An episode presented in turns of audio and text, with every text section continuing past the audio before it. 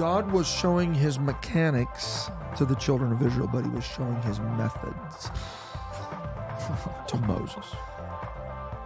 Hmm, mm-hmm. Okay?